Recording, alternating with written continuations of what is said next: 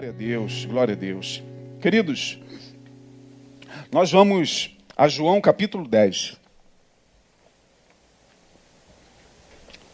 O tema da nossa mensagem hoje é roubadores de alegria. E eu coloquei esse tema porque hoje nós vamos entender o que, que Jesus quis dizer em João capítulo 10, versículo 10. Você conhece esse texto muito bem, é um dos textos mais conhecidos do Evangelho de João, quiçá da, da, do Novo Testamento. Pelo menos dos quatro evangelhos, é um dos textos mais conhecidos e é o texto, digamos assim, que se destaca do capítulo 10 de João, que é esse aí. O ladrão não vem senão a roubar, matar e destruir. Eu vim para que tenhas vida e a tenhais em abundância. Vou repetir. O ladrão não vem senão a roubar, matar e destruir. Eu vim para que vocês tenham vida e a tenham em abundância. Ok. Bom, desde que eu me entendo por gente no Evangelho, e eu nasci e fui criado no Evangelho, andei um tempo afastado, mas depois voltei. Eu ouço essa passagem e, ao ouvir essa passagem, sempre a vi sendo atribuída diretamente ao diabo. E algumas vezes eu mesmo já preguei sobre esse texto em anos anteriores e, e tempos idos, e ao pregar eu falava exatamente isso. O diabo não vem senão para matar, roubar e destruir. A gente ouve mais o diabo do que o ladrão na boca das pessoas, dos pregadores. É muito mais aqui nesse versículo. É, o diabo que se ouve, né? o diabo veio para matar, roubar e destruir. E eu vim para que tenhas vida e vida em abundância. É o diabo que entrou aqui. Quando na verdade a passagem não tem nada aqui de diabo. Aliás, até tem, mas não é como nós entendemos. Bom, eu quero ser bem didático para que você possa, de uma maneira bem, bem simples, entender o que Jesus está falando aqui. Esse texto aqui, para que nós possamos entendê-lo, já que estamos falando de roubadores de vida, eu fui direto ao texto central do capítulo 10, eu não usei aqui a palavra diabo, eu estou usando exatamente a palavra tal como ela está aqui, o ladrão não vem senão a roubar, matar e destruir. Para que a gente entenda essa passagem, precisamos necessariamente discorrer um pouquinho o capítulo anterior, o contexto anterior a esse texto, que está no capítulo 9 do Evangelho de João. O que, que acontece no capítulo 9 do Evangelho de João? A cura de um homem que era cego de nascença. Esse homem era cego de nascença, diz lá o texto do capítulo 9. Vamos passar rapidamente sobre o texto. E aí os discípulos vieram com aquela ideia da, da reencarnação, que já era uma ideia antiga e que já, de alguma maneira, estava presente ali no entendimento do povo hebreu, do povo judeu. Quando os discípulos olham para aquele homem cego de nascença, ou seja, não foi uma cegueira fruto de algum problema é, biológico ou algum outro problema que no curso da sua vida lhe tirou a visão. Não, ele era cego de nascença. Os discípulos perguntam a Jesus: Senhor, quem pecou? Este ou seus pais? Olha aí, evocando a ideia lá de trás da reencarnação, para que ele nascesse cego. Ou seja, Senhor, ele está pagando algum karma é, de antepassados? É mais ou menos isso que os discípulos estão perguntando. Senhor, quem pecou? Ele ou seus pais? Ele está é, pagando algum karma de, de vidas passadas, é, de antepassados? Jesus falou: nem ele e nem seus pais, mas ele está assim para que nele se manifeste a glória de Deus. E Jesus vai, enfim, chama o homem e o cura. Ok? Jesus o cura. Primeiro, de uma maneira muito, muito extraordinária, cuspindo-lhe no rosto, pedindo para que ele fosse ao tanque de Siloé e Jesus falou: chegando lá, lava o rosto. Né? É, eu te cuspi aí no rosto e, e fiz um lodo, né? dizem os especialistas bíblicos que isso era uma forma de untar o rosto e criar ali uma, uma, uma, uma, alguma coisa medicinal, mas Jesus não precisava disso. Jesus estava apenas ensinando alguma coisa. Ele poderia abrir os olhos dos cegos, mas ele cospe no, no, no, na terra, faz um lodo lá e mistura com a saliva e coloca no rosto do homem, nos olhos do homem e diz: vai ao tanque e se lava.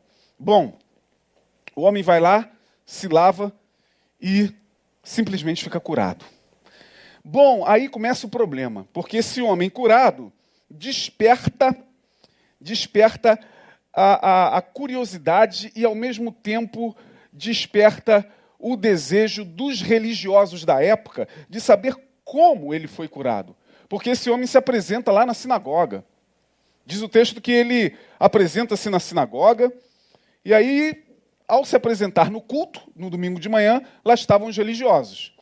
E o homem chega enxergando. Ele chega enxergando. E os religiosos olham para ele e dizem: Espera aí, você não era cego, irmão? Aí ele falou assim: Sim. E o que aconteceu? Um homem me curou. E, bom, esse homem te curou, mas ele te curou hoje, no dia de sábado. Começou aí. Olha só. Hoje, esse homem. Peraí, você está dizendo que ele fez uma cura, ele, ele, ele, ele laborou, ele trabalhou num dia que não se pode trabalhar?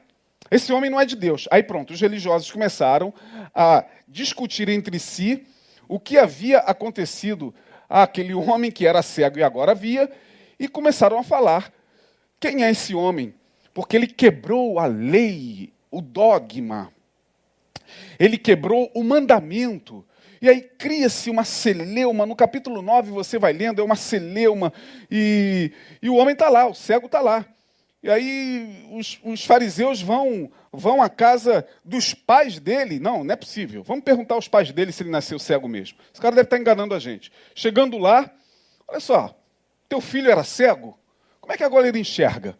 Aí os pais viraram para os fariseus, para os doutores, para os religiosos e falaram o seguinte: olha, que ele era cego, a gente sabe agora como ele está enxergando, vai lá e pergunte a ele, porque ele já tem idade, ele pode responder. E aí começa a confusão, e dentro da sinagoga, ele é de Deus, ele não é. Chamar o homem pela segunda vez, para que o homem pudesse é, dar glória a Deus, dê glória a Deus, porque esse homem que fez isso com você é pecador. Então glorifica a Deus dizendo que ele é pecador. Aí o homem que foi curado disse: Olha, se ele é pecador, eu não sei. Eu só sei que eu era cego e agora eu vejo, gente. Ora, vocês estão preocupados se ele é pecador ou não? E aí, como? Como ele te abriu os olhos? Eu já disse, é, o homem vai falar lá, gente, vocês estão preocupados com a lei, com o dogma, com a religião. É, vocês estão preocupados com isso. Eu era cego e eu estou vendo, e vocês estão discutindo como é que a coisa aconteceu. E aí, e Jesus, lá no capítulo 9, sendo chamado de tudo, de homem pecador, que quebrou a lei, de, de um transgressor. É, e aí alguns falaram, não, mas é, Deus não ouve pecadores. Espera aí, é, como é que esse homem é pecador e Deus fez isso? Deus não ouve pecadores. Aí começaram eles próprios a brigarem entre eles, para vocês terem uma ideia. E aí Jesus encontra-se com esse homem.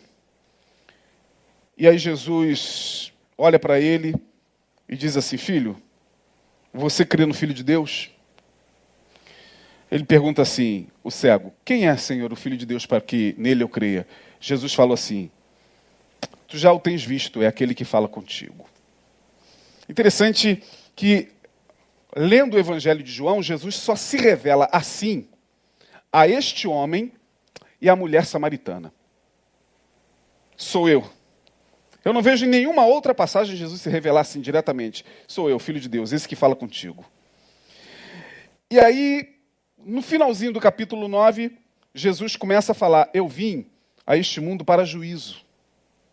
a fim de que os que não veem vejam, e a fim do que aqueles que batem no peito e dizem eu vejo, eu sei, eu conheço, eu sei a vontade de Deus, eu sei os mandamentos, eu sei a doutrina.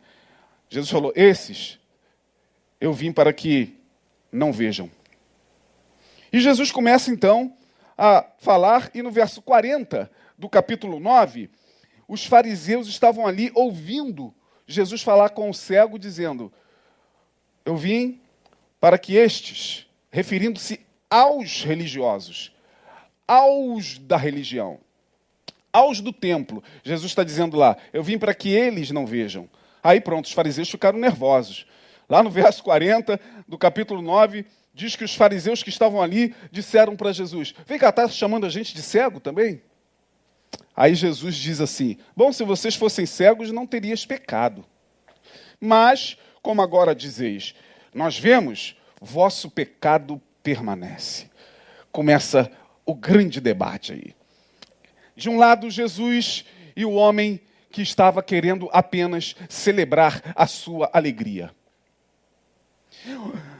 Um homem que era cego foi curado e só queria viver a vida agora como alguém que enxerga, agora como alguém, alguém que vê, agora como alguém que pode olhar para o sol, olhar para a lua, contemplar as maravilhas.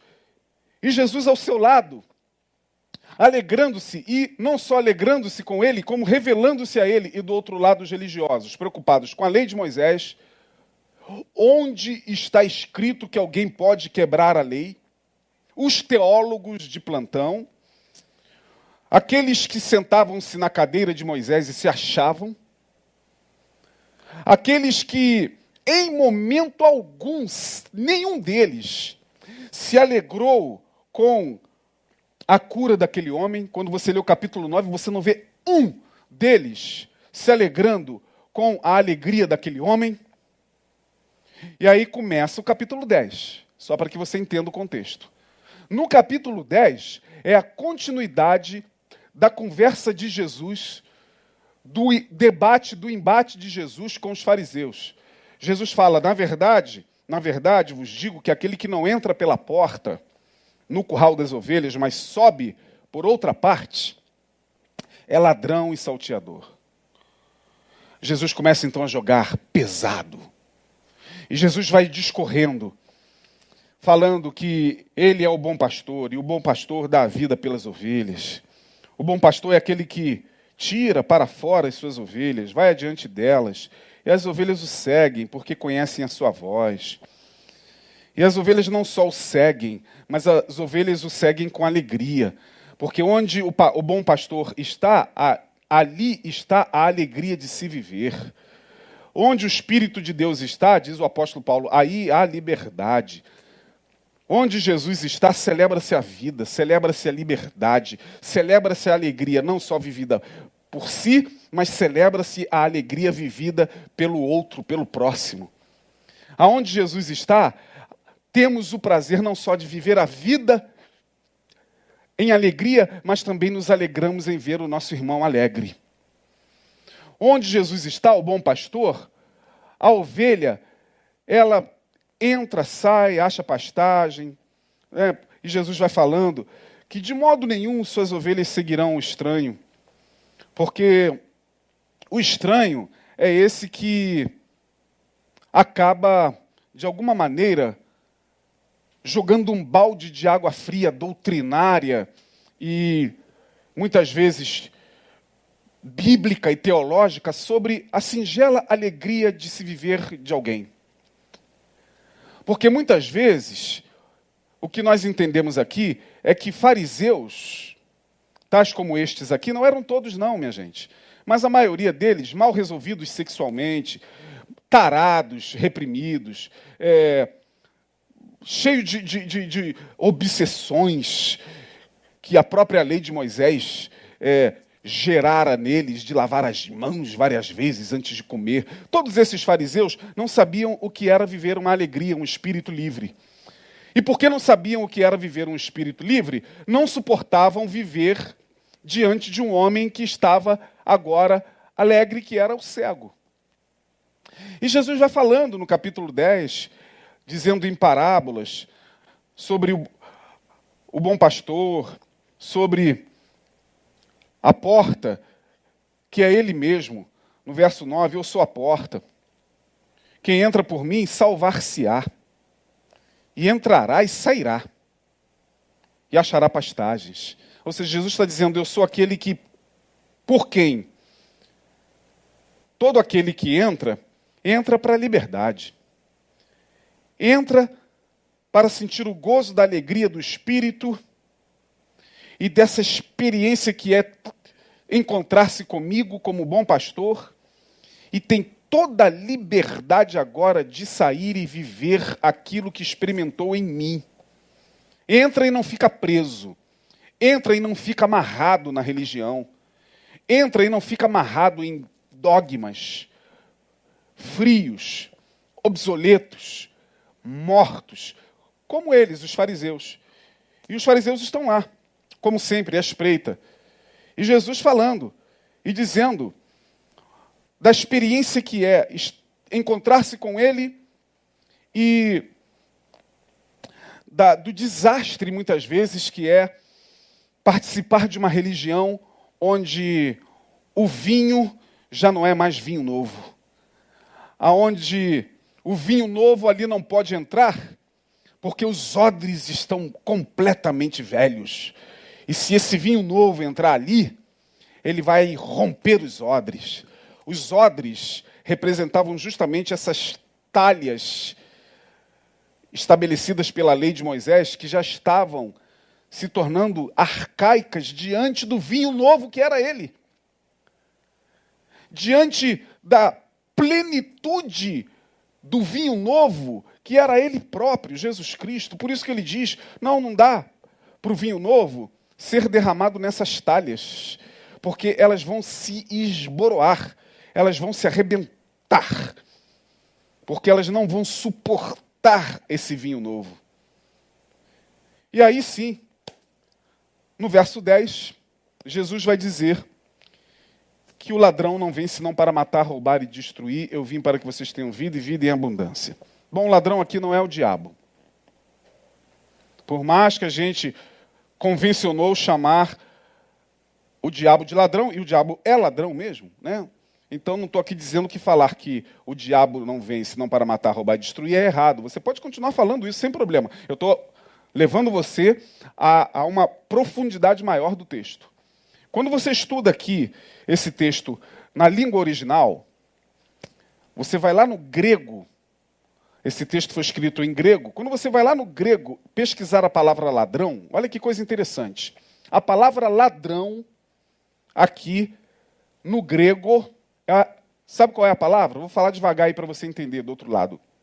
Kleptos. Kleptos. K-L-E-P mudo T-O-S. Kleptos. É a palavra ladrão aqui. Sabe da onde essa palavra se originou? Ou melhor, sabe qual é a palavra que se originou dessa palavra grega? Kleptos. Kleptomania. Kleptomania, algumas pessoas sofrem desse mal.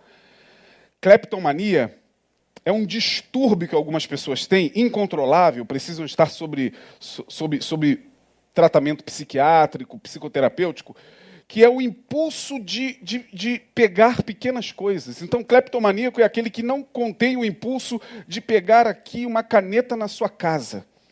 Às vezes a caneta nem escreve mais. Mas ele está num ambiente, ele vai ali e pega, é, sei lá, um, um fio daquela caixa. Isso é, é cleptomania, é, é roubar sutilmente, é furtar sutilmente. A palavra aqui ladrão é kleptos. Portanto, o que Jesus está afirmando nessa passagem é algo espiritualmente profundo a nível existencial. E a gente compreendendo isso, a gente vai vai entender que, pelo menos neste texto, há três afirmações interessantes. Jesus está dizendo que o clepto, o, o, o ladrão, é aquele que, muitas vezes, como cleptomaníaco, ele rouba sutilmente a alegria de quem está com ele. Com palavras, com comportamentos, com, com ações. São roubadores de alegria. Esse texto do capítulo 10, ele nos fala de algumas figuras interessantes. Nós vemos o pastor, que é Jesus, as ovelhas, o ladrão, que agora a gente está vendo com um pouco mais de clareza que não é o diabo. Mas quando a gente vai lá para o versículo de número 11, 12, melhor dizendo, a gente vê outras figuras aí. O mercenário. O mercenário é o, o falso líder.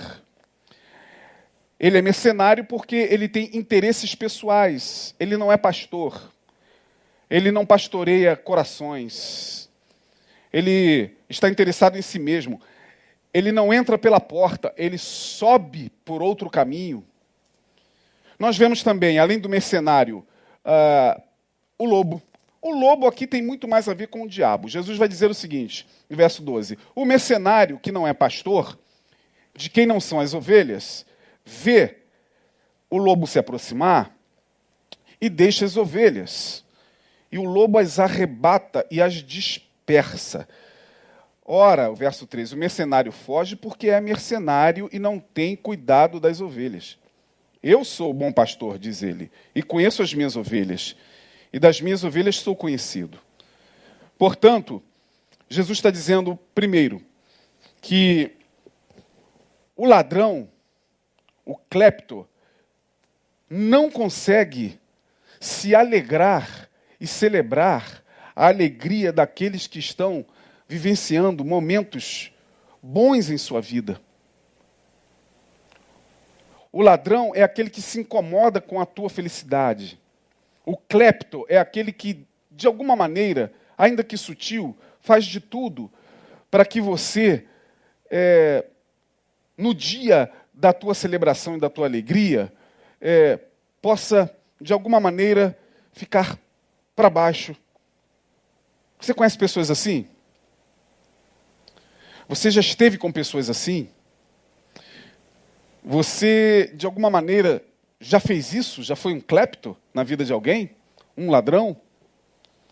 O ladrão, o roubador de alegria, como os fariseus, como os religiosos, eles roubam porque eles não têm. Eles roubam vida porque eles são mortos. São como vampiros, tais como muitos religiosos, vampiros. Já ouviu falar sobre vampirismo energético? o, o, o, o ladrão ele é um vampiro energético. Como ele é um ser morto em si mesmo pela religião, como ele é um ser que não tem vida, ele só tem aparência, só vive de imagem, ele só vive de capa e de discurso religioso para inglês ver, ele é um, um, um Drácula, um vampiro que já perdeu a vida há muito tempo em nome da religião, em nome de sustentar uma aparência que cada vez mais lhe indica sua própria morte, ele vai sugar a, a, a vida de quem está querendo viver a vida. Ora, lá estava o cego vibrando e lá estavam os cleptos. Lá estavam os ladrões, não se alegrando com ele, os fariseus. Espera aí. Não, como assim? Que alegria é essa? Você não era cego? Hoje é sábado. Quem te curou? Esse é o ladrão. O ladrão ele acaba se viciando em roubar. E a gente tem que tomar muito cuidado, porque eu falei de algo aqui muito sério, que eu escrevi no meu segundo livro. Quem tem o meu segundo livro verá lá numa, numa, num dos textos, quando eu falo de vampirismo eh, energético. Vampirismo energético existe, minha gente. A gente tem que tomar muito cuidado ao se relacionar, porque relação entre pessoas é uma relação de energia. E tem gente que, que rouba energia tem gente que, que infelizmente, suga a nossa energia de tal maneira.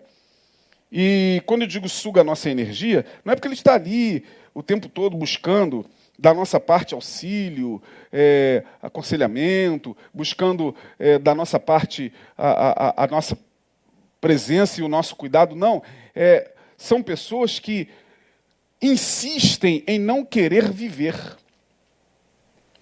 Viciaram em sugar vidas. O ladrão não vem senão para matar, roubar e destruir. Ele mata, muitas vezes, a esperança e a alegria do outro, destrói, muitas vezes, com uma palavra, os seus planos e projetos e rouba a alegria. Então nem é o diabo, não, minha gente. É o clepto aqui, é o é ser humano.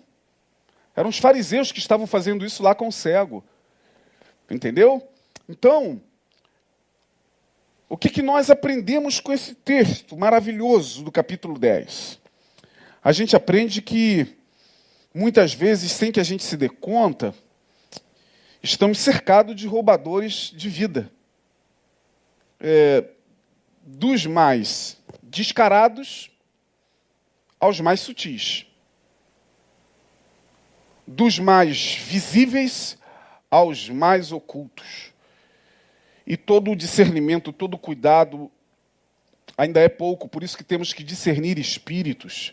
O dom de discernimento de espírito é fundamental nesse tempo de relações, por vezes, adoecidas, porque, como é muito difícil a gente saber com quem estamos nos relacionando, principalmente a nível sentimental, a nível amoroso, a nível familiar também, nós temos que pedir muito discernimento, porque na vida de muita gente, tais ladrões já entraram e já lhes roubaram a vida. São mulheres que já perderam toda a alegria de viver porque estão ao lado de ladrão. Ladrão de vida, de esperança, ladrão de sonho, ladrão de que, que destrói projetos. Vou estudar coisa nenhuma. Quero trabalhar coisa nenhuma, mulher minha não trabalha. Quero fazer isso? Não. Quero dar um passo só com a minha permissão. Quero respirar só se for o meu oxigênio. Esse é o ladrão. Esse é o que Jesus está dizendo aqui, que vem para matar, roubar e destruir. Lamentavelmente, eu estou apenas dando um exemplo. Nós poderíamos dar mil exemplos aqui de amizades extremamente vampirescas. E quando nas relações, até mesmo de amizade, sem que nós nos apercebamos, caímos no castelo de Conde Drácula e as portas se fecham, meu amigo, sair é uma aventura, é um, um desgaste profundo. Então, cuidado, muito cuidado com as pessoas com quem você se relaciona. Você ouve o pastor Neil falar isso aqui o tempo inteiro. Eu só estou repetindo com outras palavras, à luz desse texto. Porque o ladrão que vem para matar, roubar e destruir aqui no texto não é o diabo. Eram os religiosos. Quanto mais a religião é destituída da vida do Evangelho de Jesus, mais ela torna uma pessoa propensa a se tornar um ladrão de alegria, um roubador de alegria. Avançando, aprendemos então que podemos estar, primeiro, cercados de roubadores de vida, dos mais descarados aos mais sutis. É, segundo, aprendemos também que a vida é um constante doar-se. Você também, em função dessas informações, não pode ficar com medo de, de se doar, de estabelecer amizades, de amar. Não, porque quem tem vida, doa vida. Olha, nós não pedimos aí doação de sangue. Sangue é vida, biologicamente falando. Então, quem tem vida, quer doar vida. Jesus veio para que nós tivéssemos vida. Eu vim para que vocês tenham vida e a tenham em abundância. Eu não vim tirar a vida de vocês, eu vim dar vida a vocês. E quem recebe a vida de Jesus, recebe essa vida com gozo, e esse gozo faz com que a gente saia para doar também essa vida. Mas temos que tomar cuidado, porque até no doar-se temos que ter sabedoria para que não sejamos enganados e, e, e em nome desse doar-se, foi, eu estou continuando a palavra praticamente da quarta-feira passada. Né? Você só se dá quando você se tem. Você só, só consegue dar a sua vida em prol de um projeto solidário, em prol de, de, de alguém, quando você entende que você pode tomar a sua vida de volta. Está aí no verso 18, foi a passagem que eu preguei nesse texto, quarta-feira passada. Jesus está dizendo: Ninguém tira a minha vida de mim. Eu não permito que ladrões entrem na minha vida, Jesus está dizendo. Não, ninguém vai tirar a minha vida de mim. Ninguém vai roubar a minha vida de mim. Eu de mim mesmo a dou. Verso 18: Tenho poder para dar e tornar a trazê-la, foi a minha mensagem. Então, primeiro, temos que tomar cuidado. Roubadores de vida estão por aí. E temos que ter os olhos bem abertos, porque eles existem. Os vampiros energéticos existem, minha gente. E são eles sobre os quais o apóstolo Paulo vai dizer: cuidado, porque eles estão lá com as más conversações que corrompem os bons costumes. São eles que, com as más conversações, desviam você do caminho da luz. São eles que, sutilmente, como um cleptomaníaco, faz com que você perca o foco daquilo que é essencial para a tua vida, a transcendência, a espiritualidade, e faz com que sutilmente outros valores que te levam à morte comecem a ser estabelecidos dentro de você. Tome cuidado, querido irmão, querida irmã, querido jovem, você que nos assiste. Viver, já falei, é um constante doar-se. Terceiro, como projeto de vida, Deus espera que nós tenhamos a capacidade de administrar bem a nossa vida e administrando bem a nossa vida. Nós muito dificilmente seremos mordidos pelo vampiro para se tornar vampiro. Porque quem se deixa morder pelo vampiro energético se torna vampiro e vai sair também mordendo todo mundo e fazendo todo mundo virar vampiro. Então você tem que tomar muito cuidado. É um momento que nós estamos vivendo de, de se proteger emocionalmente, proteger nossas emoções, porque tem pessoas muito tóxicas.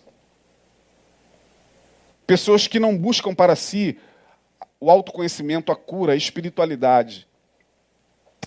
E, lamentavelmente, lamentavelmente, elas vivem num círculo neurótico de, de destruição, não só de suas próprias vidas, como a, da vida de outros. Às vezes de forma clara, muita gente só não quer enxergar, e às vezes de forma sutil, como um clepto. O ladrão não vem senão para matar, roubar e destruir. Eu vim para que vocês tenham vida e a tenham em abundância. Jesus é o bom pastor e diz: Conheço minhas ovelhas, e delas eu sou conhecido. Minhas ovelhas ouvem a minha voz, e diz no verso 28: Eu dou a vida eterna, nunca hão de perecer, ninguém as arrebata das minhas mãos. E Jesus fala uma palavra muito dura aqui no verso 26, do capítulo 10 que nós estamos lendo, muito dura, porque o embate aqui é com os fariseus, a fala aqui é com os fariseus. Estamos aqui de forma bem pedagógica mostrando a você o capítulo 10. Ele vai dizer: para os fariseus. Olha que palavra dura, hein? Ele vai dizer o seguinte, é, no verso, a partir do verso 25. Respondeu-lhes Jesus: Já vou-lo tenho dito, e não credes. As obras que eu faço, faço em nome do Pai, que testifica de mim. Mas vocês não creem. Olha o que ele diz agora aos fariseus: Vocês não creem porque vocês não são minhas ovelhas. Ele está falando isso não é para prostituta da esquina, nem para o. Pro, para aquele que está lá fora do templo, nem para aquele que está ali pulando samba, nem para aquela que, aquela que está lá é, conversando na esquina. Ele está falando isso aqui para os religiosos, para os da religião. Vocês não são minhas ovelhas, porque vocês não creem. E não creem de Jesus, porque não são minhas ovelhas, como eu já tenho dito. Duro demais isso. Verso 27: As minhas ovelhas ouvem a minha voz, e eu as conheço, e elas me seguem. O que Jesus está querendo dizer é o seguinte: minhas ovelhas ouvem a minha voz e não a de vocês. Não pensem que as minhas ovelhas seguem a vocês e se enxergam como ovelhas a partir de vocês. Vocês não têm essa autoridade de determinar quem é e quem não é minha ovelha. Minhas ovelhas, eu as conheço. Elas ouvem a minha voz e me seguem. E dou-lhes a vida eterna, verso 28 e nunca hão de perecer, e ninguém as arrebatará das minhas mãos. Meu Pai, que mais deu, é maior do que todos. Ninguém pode arrebatá-las das minhas ou das mãos do meu Pai. Eu e o Pai somos um. Então Jesus deixa bem claro o seguinte, terminando: vocês são roubadores de alegria, religiosos que estão morrendo como vampiros dentro de talhas mofas que não aguentam o vinho novo porque não suportam a alegria desse homem ao qual eu abrir os olhos. Vocês não celebram a vida. Vocês estão assentados e cadavéricos na cadeira de Moisés. E vocês estão simplesmente sendo consumidos ainda diante do Sinai, diante das leis dadas em pedra quando na verdade eu vim escrever a lei no coração, não mais em pedras, mas no coração. No coração desse cego, daquela prostituta que se encontrou comigo, daquela pecadora samaritana, daquele fariseu, daquele que vocês condenam o tempo todo, porque vocês estão mortos. Vocês chamam de ovelha quem vocês querem chamar e não chamam quem vocês não querem chamar, achando que vocês têm esse poder achando que vocês têm essa autoridade em nome de um livro sagrado. Vocês abrem esse livro e vocês se acham no direito de dizer: esse aqui é ovelha, esse aqui é, não é, esse aqui é ovelha. Não, Jesus falou: vocês estão enganados. Quem conhece minhas ovelhas sou eu. E quando ele encerra esse discurso, olha o que, que o verso 31 diz. Olha aí o verso 31. Os judeus quiseram simplesmente apedrejá-lo. É assim. É a raiva, é a ira de não suportar a verdade do Evangelho, que muitas vezes desfaz os enganos da religião. A verdade do Evangelho que desmonta, muitas vezes, esses pilares que vem sendo construído há 1500 anos de história do cristianismo neste Ocidente. Os judeus não suportaram. Não suportaram a alegria daquele homem que voltou a ver. Não suportaram as palavras de Jesus. Não suportaram serem chamados de ladrão. O ladrão não vem senão para matar, roubar e destruir. O ladrão é o clepto. O ladrão é o roubador de alegria, que não nos quer ver bem, que não nos quer ver felizes, que não celebra nossas vitórias, que não, que não festeja nossas festas. Esse é o ladrão. Cuidado com o ladrão, minha gente.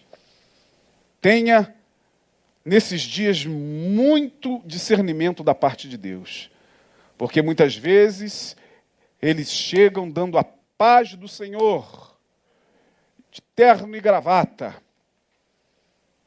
se achando no direito de julgar a tudo e a todos de botar no céu e no inferno quem eles acham que, no olhar deles, merece, tanto um como o outro. Esse é o ladrão. E o diabo fica só dando gargalhada.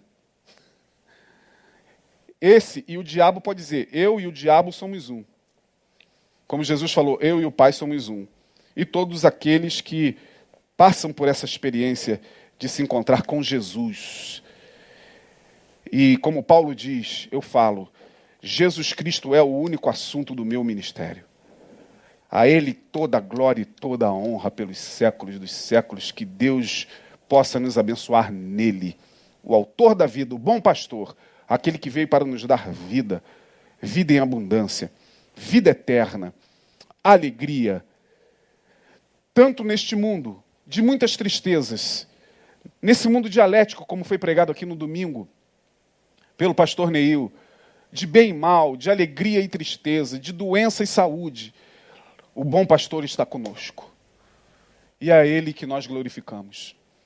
Deus abençoe. Vamos orar. Obrigado, Senhor, porque Tu és o nosso pastor. Louvado seja o Teu nome. Porque todos aqueles que têm esse encontro contigo libertam-se da religiosidade, não da religião, porque a religião verdadeira, tu já, teu servo Tiago, inspirado pelo teu espírito, já deixou bem claro, é guardar-se da corrupção do mundo e fazer o bem ao próximo. Esta é a religião verdadeira. Mas a religiosidade, o religiosismo de tantos, Senhor, tem levado muitos ao alto engano. Que o Senhor nos livre. Que o Senhor livre o nosso irmão, a nossa irmã que está conosco. E que a tua palavra nos oriente e amplie o nosso conhecimento a cada dia. No nome de Jesus, nós assim te pedimos. Amém. Até a próxima semana, minha gente. Deus abençoe.